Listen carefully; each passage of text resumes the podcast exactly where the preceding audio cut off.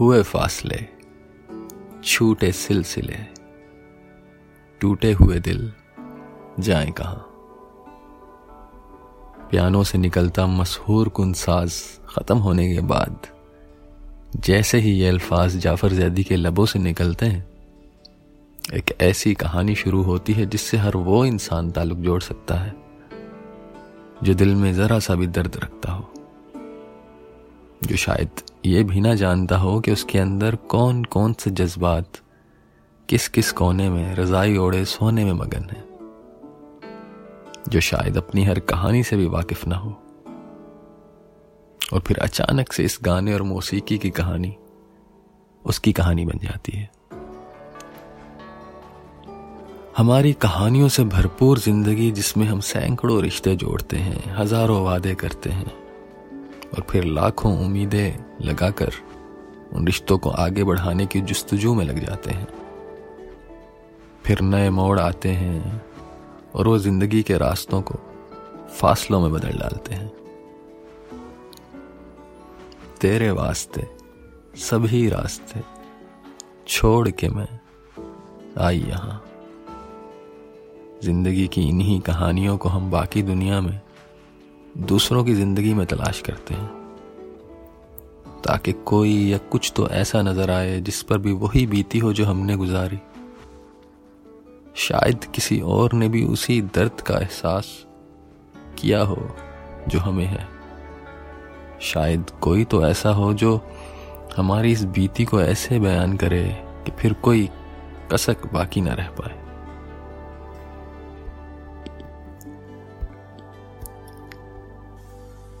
बहुत से लोग अपनी ये कहानियाँ किताबों में ढूंढते हैं। दूसरों का लिखा पढ़कर सुकून लेते हैं, ताल्लुक जोड़ते हैं और ज़िंदगी गुजारने के फैसले तक कर जाते हैं। बहुत सौ को अपनी कहानियाँ दूसरों की पेंटिंग्स या तस्वीरों में नज़र आती और बहुत से अपना दर्द टीवी पर आती फ़िल्मों में तलाश कर बैठते हैं।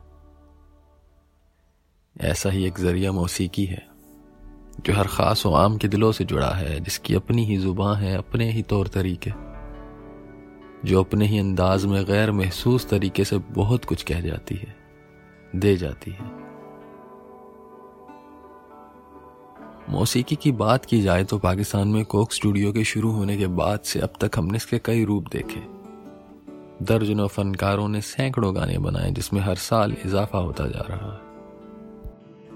नित नए तजर्बात की वजह से कोक स्टूडियो की जानब से बनाए जाने वाली मौसीकी की क्वालिटी किस जानब जा रही है?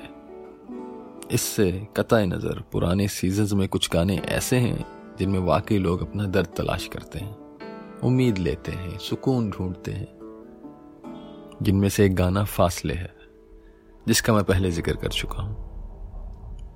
यूट्यूब पर इस गाने के नीचे कुछ कमेंट्स ऐसे हैं जिसको पढ़ने के बाद मैं सब लिखने और बोलने पर मजबूर हुआ हूँ। बल्कि यही नहीं, अगर काविश बैंड के बकिया दो गाने जो कोक स्टूडियो में पेश किए गए, उनके नीचे दुनिया भर से लिखे गए कमेंट्स पढ़े जाएँ तो कहानी फिर भी मुख्तलिफ़ ना होगी। काविश और कुरतुलैन बलोच का गाना फासले इसे लिखा और बनाया भी जाफ़र जैदी ने है, इसके नीचे मुझे एक कमेंट पढ़ने को मिला, जिसमें सलीम सईद अब्दुल्ला ने लिखा, किस तरह इस गाने ने उनकी ज़िंदगी बदली। वो लिखते हैं, मैंने अपनी ज़िंदगी के मुश्किल तरीन नौ माह गुजारे। मेरी ज़िंदगी के सबसे दर्दनाक महीने। मैं बिल्कुल गुमशुदा और बेयारो मददगार था। खुदा मुझसे हर चीज़ छीन चुका था और मैं इंसानी कमज़ोरी की इंतहा पर था, जहाँ कोई इंसान या जगह ऐसी न थी, जहाँ मैं जा सकता। ज़िंदा रहने की जद्दोजहद के इस मुकाम पर यह गाना रिलीज़ हुआ। और उसे सुनकर इसके अल्फाज पढ़कर मुझे बेतहाशा हिम्मत मिली। इस हिम्मत ने मुझे मज़बूत बनाया और दोबारा जीने की उमंग दी। मेरी इस जद्दोजहद का हिस्सा बनने के लिए क्यूबी और काविश, आप दोनों का शुक्रिया। हम एक दूसरे को नहीं जानते, लेकिन दिलों की इस दुनिया में हम इस गाने की बदौलत मिले और आपने मुझे जीना सिखा दिया। कीथ वर्मा लिखते हैं कि काविश एक मुकम्मल टूटा हुआ दिल लगता है और दर्द हर जगह इसकी गाई हुई हर लाइन में नज़र आता है। ये आपको, आपके उस बिछड़े हुए प्यार की एक मीठी सी याद दे जाता है जो कभी लौट कर नहीं आएगा।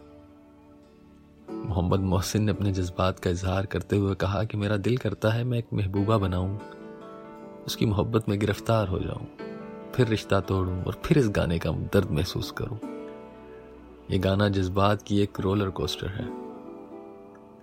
बिल्कुल इसी तरह काविश का कोक स्टूडियो के लिए पहला गाना निंदिया रे, जो रोहेल हयात के ज़माने में पेश किया गया था।